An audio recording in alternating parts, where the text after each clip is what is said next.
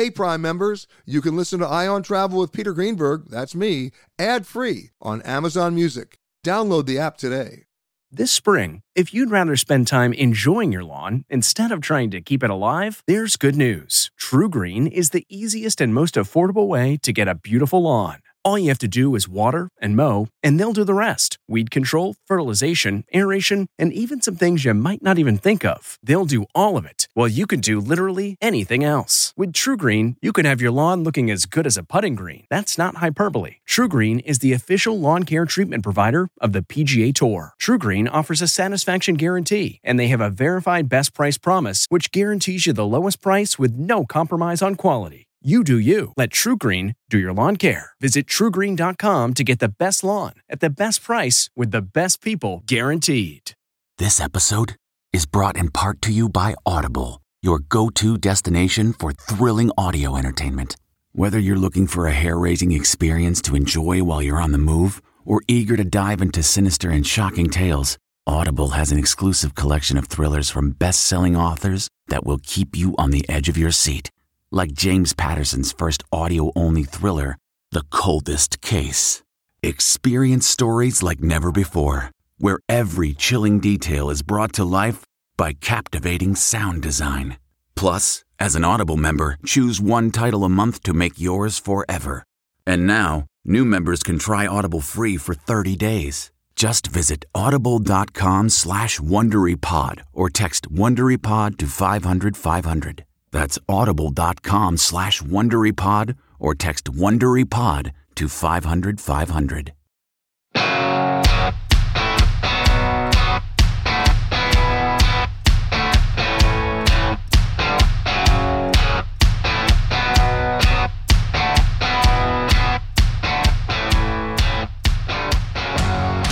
Hi, everybody. Peter Greenberg here, and welcome to another edition of the Eye on Travel Podcast. So, how bad is it in the world of airlines? I'll be talking with Dan Reed of Forbes with his report on the real numbers, and they aren't very pretty. Next, we'll answer a question that a lot of you have been asking lately How clean is the air inside your plane cabin? with Harvard professor Joseph Allen. And we'll then cross the pond to speak to one of our regulars, Simon Calder from The Independent in London. Which European countries might be open to travel? You might be surprised. First up, Dan Reed. If you take a look, I mean, travel has become, I've been arguing it for years. Now the argument has been proven. Absolutely front page news. It's going to stay with us all as front page news for the foreseeable future. And you cannot wake up in the morning without seeing stories like Boeing laying off 13,000 people, British Airways laying off 12,000 flight attendants and then maybe hiring them back at, at half salary, uh, airlines being grounded, uh, airports being closed. Uh, and it's continuing and continuing and continuing, regardless of anything else. Uh, and joining me now, somebody who follows us very closely, especially in the airline business, he's our good friend Dan Reed from Forbes. How are you, sir? Hey, I'm good, Peter. How you doing? Well, I guess I'm okay. I'm, I'm not on an airplane, which bothers me a lot, but but I will get out there soon, as I suspect most of my listeners will. But before that happens, let's take a little trip down memory lane. There was a time, not that long ago, when the CEO of American Airlines, Doug Parker, uh, said more or less the following We're never going to lose money again. We're always going to make a profit, even in bad years. You just reported a story today where 30% of their management has been cut, where thousands of their employees are taking involuntary leaves. And that same Mr. Doug Parker is denying rumors that American may file for bankruptcy. Well, uh, yeah, you got to be careful what you say when he said, you know, no matter how bad it's going to get, we're not going to make. And I think he was actually referring to the entire industry. We're never going to lose money again because he believed they had fixed the the industry's chronic money losing problems uh, via consolidation and whatnot. Uh, it was foolish to say it then, and I wrote it uh, in in my column in Forbes. Uh, I wrote that it was foolish to say that because there's always something in the airline industry that's going to happen that's going to screw up your your best laid plans. Well, that something this time is called uh, coronavirus or COVID nineteen, and it's been devastating. And so they they they will lose money this year. They lost a boatload in the first quarter. They will lose a, even more in the second quarter, and uh, they don't expect. Uh, I don't. No one expects them to be uh, profitable in the third or fourth quarters, and it may be a couple three more years before they get back to even. And even the definition of even has been brought down too. So Sure. you know, And, you know, it- last it- week- it's an ugly situation. last week I was on CBS Sunday Morning and reported that uh, just based on the numbers that I've been reading, uh, United Airlines on any given day, although I think those numbers have improved a little bit, but still, it was a staggering statement that on any given day, United was flying about 10,000 people. United has 12,250 pilots, which means United is flying fewer people than the airline has pilots. That's Right. not a good business model. No, that that will you know. Then you throw in all the mechanics, the flight attendants, the gate agents, the ramp handlers, mechanics, all the office staff. Yeah, they, they've got like you know they're running like a four to one ratio of employees to passengers. Not good. Uh, no, it's just it's awful. It is. and it doesn't. It's not going to come back uh, anything close. I mean, it, I talked with Doug Parker at American yesterday, and he was using the phrase 2019 revenues in 2021 are not going to happen. They're not going to get close. Uh, so, you know, so the definition of coming back has to be dumbed down because there is no going back there in the short or even near term. And of course, American is not alone. United's got serious problems. They're going to have to, unless I'm crazy, then they've already tele- they've already telegraphed this that when September 30th rolls around and and they're no longer required to uh, keep everybody on at full salary to get the government bailout money, they're going to be saying goodbye to a couple of thousand people. Oh yeah, I think it'll actually be more than a couple of thousand. Uh, I think they'll have three to four thousand pilots uh, laid off at that point. Um, I mean, the pilots will get their notices well well in advance of that, but I think October one that happens, and they may do it in tranches. I may not do it all in one day, but it will happen very shortly. And if they're laying off pilots, there there are usually three times as many flight attendants as there are pilots, so the numbers there will be three times larger mechanics, ramp workers, gate agents, office staff. Yeah, they're all going that- to be going that way, and that's and- that's a sad reality. Yeah, Delta Airlines already said they felt they had about 6,000 pilots too many right now. That's amazing when Yeah. you think about this, Dan, because it wasn't very much. Oh, wait, wait, wait. Three months ago, we were talking about the problem with pilot shortages. There weren't enough pilots. Well, guess what? Not a problem now. It's terrible. Uh, then you have the Yeah. bankruptcies and the outright failures. You know, we've seen Virgin Australia grounded in, in Australia. We've seen Avianca grounded in Bogota. We've seen so many other airlines in Europe going the same route or being nationalized. And then here's Delta that just did a what, a $1.9 billion acquisition, if you will, of LATAM. And uh, they just filed down in South America. Yeah, yeah. Latam, which of course is a, a conglomeration of airlines, but the parent company and most of the operating units filed bankruptcy in various countries in Latin America uh, yesterday. Well, Delta owns 20% of them, and- they just paid earlier this year $1.9 billion. They will probably get, you know, if they get any money at all, it will be a few pennies on the dollar out of that. I doubt they'll get much because they're shareholders, they're common shareholders, and in bankruptcies, shareholders at the end of the line, there won't be Right. much there for them to get. Okay, let me ask the stupid question here because there's a definitional difference between bankruptcy and liquidation. So if Avianca is declared bankruptcy or Latam, it doesn't mean they are going to cease to operate and be chopped up. Not necessarily. Which of these airlines do you think has a chance of getting back? Oh, that's crystal ball stuff, and my crystal ball is pretty cloudy. However, um, yeah, you're right. It, there's a difference. Different laws in different countries they handle bankruptcy different ways. In the U.S. mindset, there is Chapter 11, which is reorganization. Chapter 7, which is liquidation. We will assume all these companies want to do the the equivalent of Chapter 11, uh, uh, reorganization. I think uh, Virgin Australia has a good chance of coming back because it is effectively the only competition Qantas has in the domestic Australian market. Uh, it, Virgin uh, Australia will they'll attract some interest. Yeah. Does it come back in the same form? Probably Probably somewhat not. different, somewhat smaller. They may even change the name.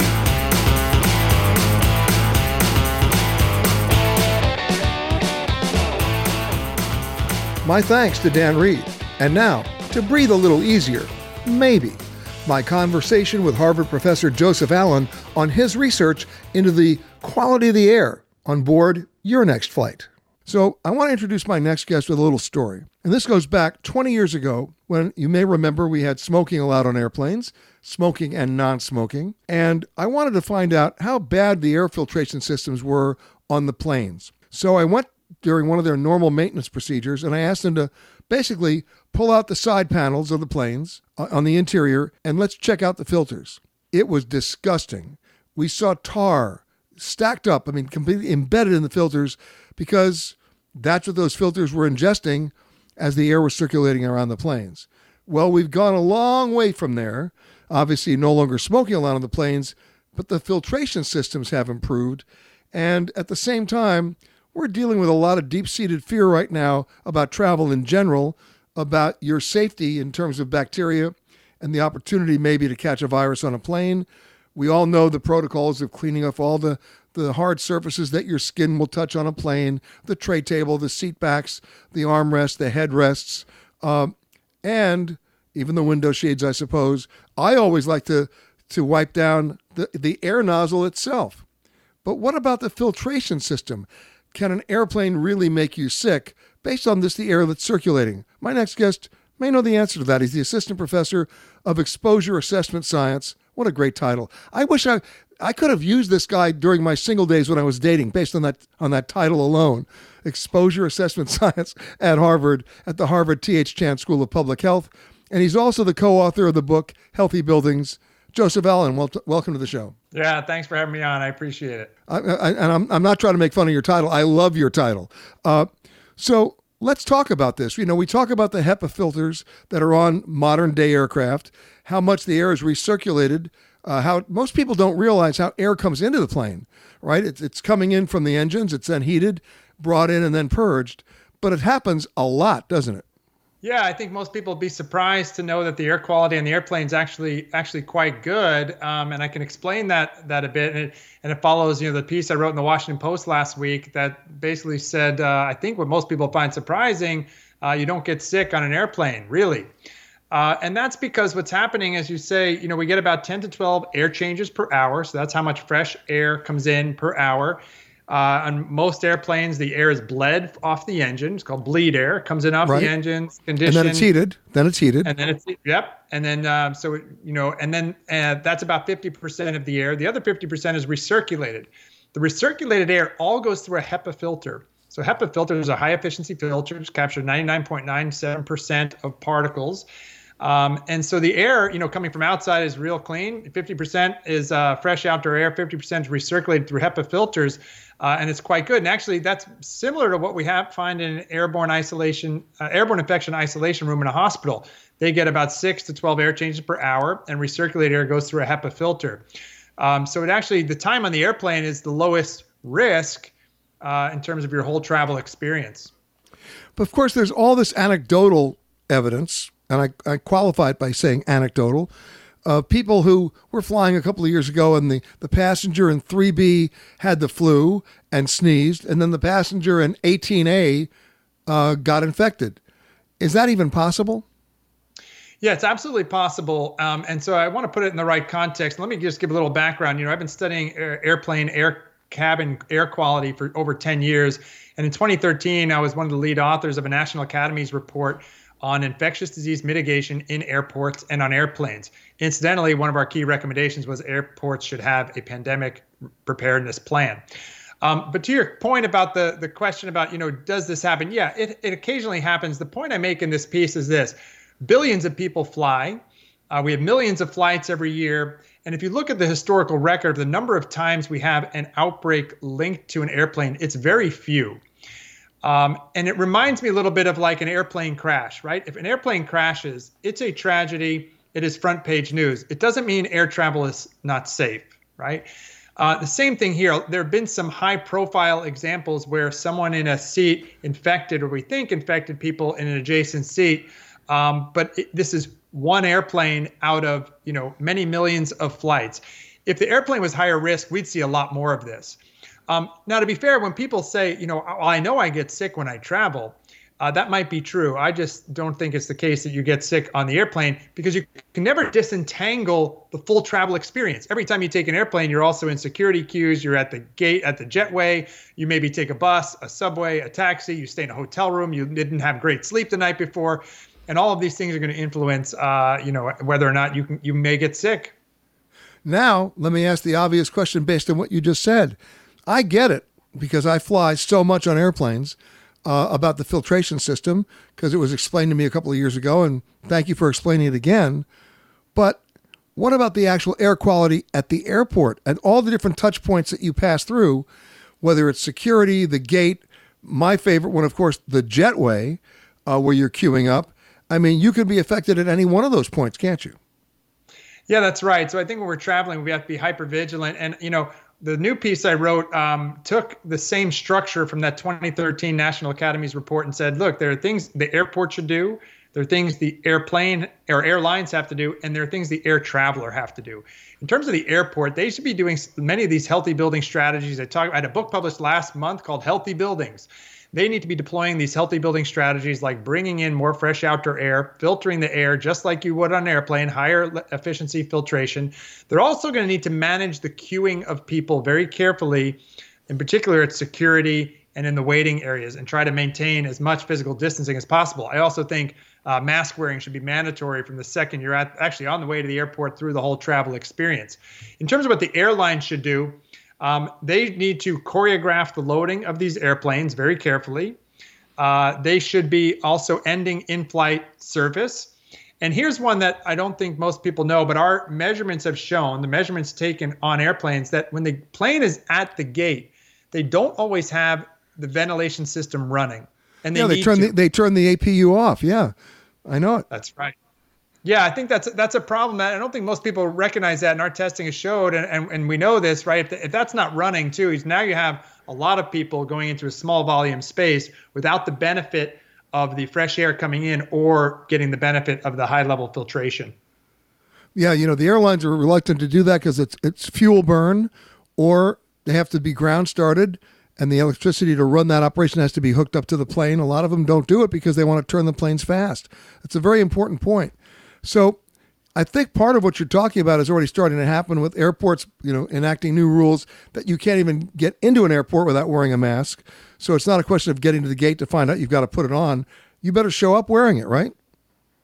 Yeah, that's exactly right. Look, it's good practice. Uh, you know, I wrote a piece in the Washington Post a couple, uh, maybe six or eight weeks ago saying uh, you know, universal mask wearing should happen. There's a lot of benefits. So people should be leaving, shouldn't be leaving their home without a mask anyway. And certainly if you're going to travel, you should be wearing it on the way to the airport through the entire airport. You know, I think one way that we can minimize risk here is that the air travelers also have to do their part. Uh, like I said, be hyper vigilant here. This is a time to have your mask on, be respectful of others, give yourself a lot of extra time, uh, and, and do your part here.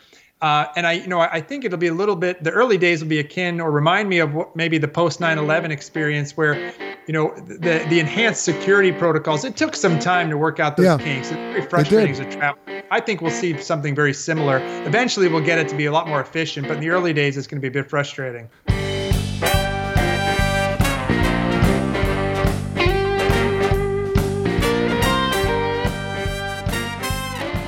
My thanks to Professor Allen. Simon Calder is the senior travel editor of The Independent in London, and like me, he's almost always on a plane somewhere in the world. This time around, also like me, he's grounded, but he does have his ear to the ground as well, with a real world report on which European countries may be opening the doors first to travelers. Joining me now, one of our regulars on the show, uh, who normally would be traveling all around the world, but like me, is stuck where he lives, which happens to be in London, where he works as the senior travel editor at The Independent. Mr. Simon Calder, how are you, sir? Oh, Peter, very good to talk to you. Uh, it would be even better to meet up, but I sense that we're not going to be able to do that for, um, well, I was hoping to say weeks, possibly even months. Uh, clearly, the world from our uh, respective perspectives has changed utterly, and all we can do is look back on the uh, uh, great adventures that that um, we've all been able to enjoy, and try and look forward to figure out how the future of travel is going to look. And I know you've been doing an awful lot of that. I have, and and you know my understanding, and please correct me if I'm wrong, is that because the UK is expecting perhaps another wave of the of COVID nineteen they're now going to start enforcing another 14 day quarantine restriction any day now. Uh, it, it is the most bizarre thing. Um, just as the rest of the world is opening up to tourism, um, just as the airlines are really getting off the ground, um, certainly in Europe. Uh, they're, they're starting actually quite plausible networks uh, uh, all the way through uh, June and into July. Um, the UK has suddenly said, right, um, even though we're absolutely the biggest aviation power in Europe, we're going to close everything down. Um, this is has exactly nothing to do with science, with medicine. It has entirely everything to do with uh, politics and the fact that the uh, ruling party is being getting less and less popular. They see this as a, a fairly fairly cheap and easy political stunt um, that, uh, yeah, sure, is going to damage the uh, travel industry. Yes, it's going to stop people enjoying the freedom to travel that they were so looking forward to. But um, it's all about uh, votes, I'm afraid, and, and and so therefore it's being brought in. But there has been such a backlash, Peter, against it within the UK, because uh, pretty much anybody who's got any relationship whatsoever with the travel industry realizes it's just going to destroy hopes and dreams and jobs. Um, and and so, effectively, in the past 48 hours or so, we've seen government ministers coming out and saying, "Yeah, we're only going to do it for three weeks. We're only really pretending. Um, uh, so if you can bear it through most of June, then promise we, we promise that uh, by July we'll still pretend it exists, but um, actually we'll come up with, with lots of loopholes. And there's already a huge, huge gaping loophole for anybody who flies into London Heathrow.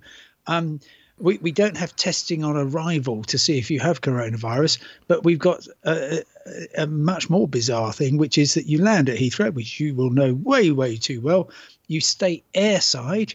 You um, buy a, a quick and easy one one hour hop across to Dublin and back, and you in, in Dublin you just stay airside as well, but you um, you touch foot on Irish Irish soil, which means that when you come back you have bypassed the 14 days of uh, self isolation. It is absolutely bizarre, but that's what the government is determined to do, and uh, it's upset. So, what you're suggesting, Simon? So, what you're suggesting is if you want to go to London this summer, uh, book a flight to Ireland and then come in.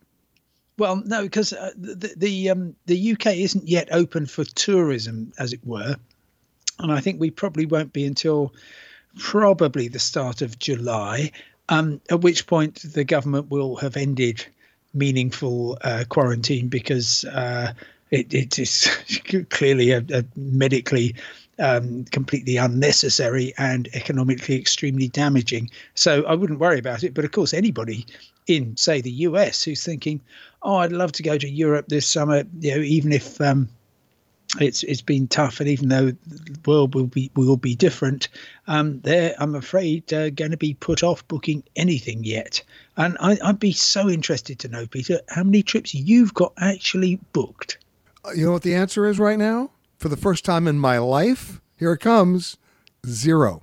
Oh no, I've got oh. zero. That's it because I could easily get on a plane today, and most Americans could as well. There are flights operating but the problem is, we have right now 100% of the world's destinations having some form of travel restrictions, and 72% of those countries are closed. So they've even closed their airspace. So it's sort of academic uh, to even try to, to spend time planning something when you know what those numbers are. Now, you're in London. I'm looking at what's going on in Spain. I'm looking at what's going on in Italy and France. Uh, Italy is starting to open up. Spain says they want to open up one day, they change their mind the next. The prime minister is trying to do another quarantine, then he backs off from it the next.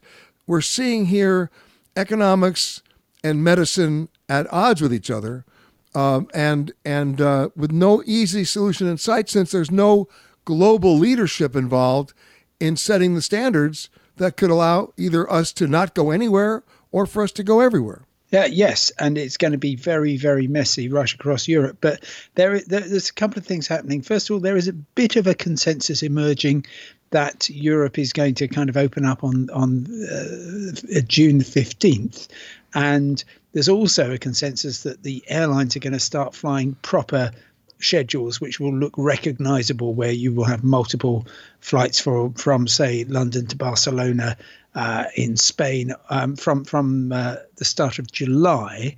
And actually we're also seeing an arms race between tourism dependent countries as to who can lure people back the quickest. So at the moment way in the lead is croatia um, the uh, former yugoslav republic um, which has a wonderful Adriatic coastline, as you know.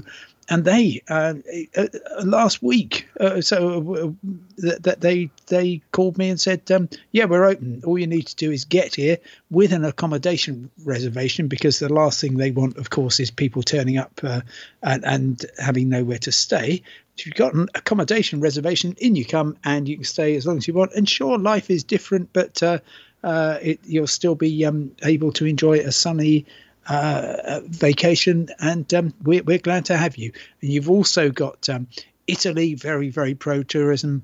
France gradually opening up. Spain, I think we have now settled on the place opening up on the first of July, and Portugal, which is so tourism dependent, um, is is basically saying right, we we need you back, and uh, yeah, we'll, we'll, effectively, even though we've got a really good uh, coronavirus record, we'll drop our guard in order to uh, uh, preserve jobs and try to rebuild our economy. So the minute one wall drops, they all they all drop. Uh, we, yeah, I mean it was. If, if you cast your mind back to May March, forgive me, um, you lose all sense of time. I know you do. the, the, the, you suddenly saw one barrier after another coming up, and it was uh, getting very, very scary and confusing. And of course, many people found themselves the wrong side of other people's, uh, other countries' lockdowns. Uh, and it's ha- now happening in reverse, where we're, we're, seeing barriers fall away so quickly that uh, uh quite soon, I think we'll be spoiled for choice, and the uh, countries will be desperate to get us back. The big but question you know, is. Yeah. Oh, no, I'm sorry. Please. Go ahead, Simon. Go ahead. I was going to. The, the big question is, um, how many people actually want to travel. And certainly, in terms of going internationally within Europe, I'm seeing a very solid majority who are saying, no, we um, we've had a difficult start to uh, 2020. We don't want to take any chances. We're comfortable at home. Um, we'll wait and see what happens, and we'll basically wait for 2021. If you look back historically, uh, whether it was the 2008 recession or even the volcano that erupted in Iceland in 2010 or right after 9 11, the travel industry took out the old playbook and figured, okay, we're going to lure people back by discounting our way out of this. Are you seeing that now? Uh, I'm seeing it a little bit. Um, let me give you one example. Uh, flying from here in London to uh, Tenerife, uh, the loveliest of the Canary Islands, which is a four hour flight. So you're kind of uh, talking roughly New York, I don't know, to Vegas or something. Um, and that is going to cost you round trip, including taxes. Uh, it will cost you $40. Um, so, Say that so again? Wait, wait, Say that again? Uh, yeah, for, f- forty dollars, so four zero dollars, um, fifteen pounds each way, um, and th- so there are undoubtedly deals around, and that that is part of the kind of aggressive strategy of Ryanair, the uh, biggest budget airline in Europe. But in general, they're, they're the and I'm sure this is the pattern that will be followed more or less worldwide. Um, the, the idea is that carriers will be tr- keeping a lid on capacity because they know that, uh, well, they're, they're very uncertain about what demand levels will settle at this summer. Um, but they know that if there's rather too much demand for the uh, uh, supply of seats, that they'll be able to raise their prices way above uh, uh, what they might otherwise charge, and therefore start trying to recoup the billions of dollars that they have been losing. Um, so they'll be doing a bit of that. We've even heard, but heard, but um, difficult to pin down. Um, individual countries uh, coming up with uh, all kinds of deals. There was a story going around last week. You might have heard of it, of um, uh, Japan saying we'll pay half your airfare and half your accommodation costs.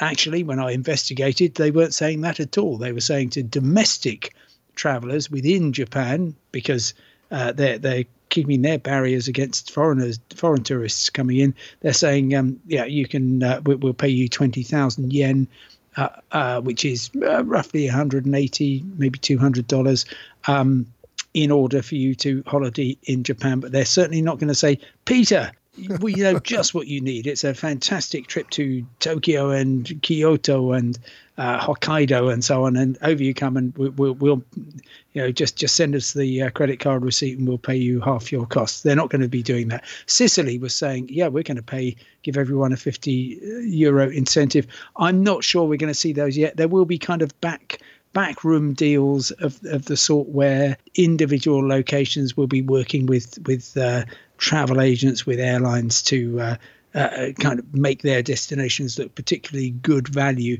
Um, it, it is going to be a bit of a, an undignified scramble, if I may. Yeah, I think so. And then, of course, there's the airport you leave from. We saw all the news reports that Virgin's pulling out of uh, Gatwick and British Airways is pulling out of Gatwick. Um, yeah.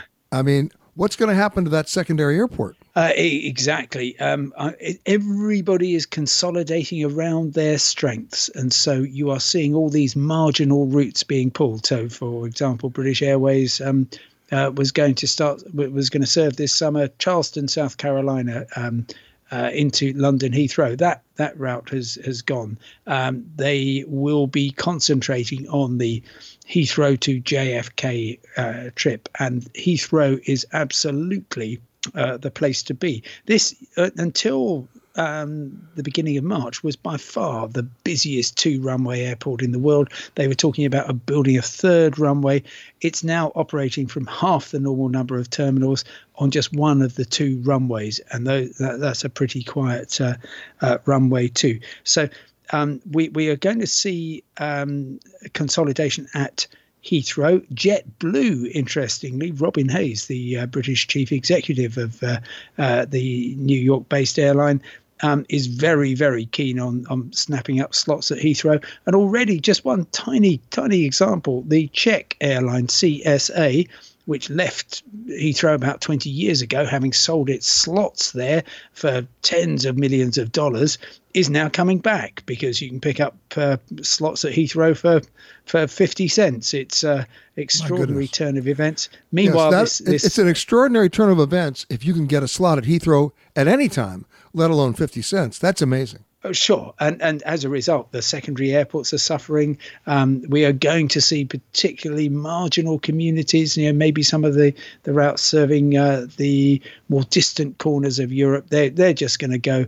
Everybody will be concentrating on Frankfurt to Madrid and Rome to Berlin and Paris to uh, to Vienna. Those those core routes between the big cities, rather than um, the kind of fly anywhere you want to at almost any price, which we were enjoying very much in the uh, summer of 2019. Wow, a lot to think about, not to mention the fact it's going to change the opportunities that we have to travel, not just the price, but the routes themselves. Simon Calder, the senior travel editor at The Independent, always a pleasure to talk to you, sir, and a lot more to talk about in the days, weeks, and months ahead. My thanks to Simon Calder, also to Dan Reed and Joseph Allen, and thank you for listening to the Eye on Travel podcast. For more interviews with the world's leaders in travel, as well as answers to your travel questions, make sure to subscribe, rate, and review the Eye on Travel podcast on Apple Podcasts or wherever you happen to listen. You can also go to petergreenberg.com for the latest in travel news updates. If you like Eye on Travel with Peter Greenberg, you can listen early and ad-free right now by joining Wondery Plus in the Wondery app or on Apple Podcasts. Prime members can listen ad-free on Amazon Music. Before you go, tell us about yourself by filling out a short survey at wondery.com/survey. Catch every episode of 60 Minutes, America's most watched news magazine show, as a podcast. Hear in depth investigations across politics, news, and entertainment on your schedule. Listen to 60 Minutes ad free on Wondery Plus.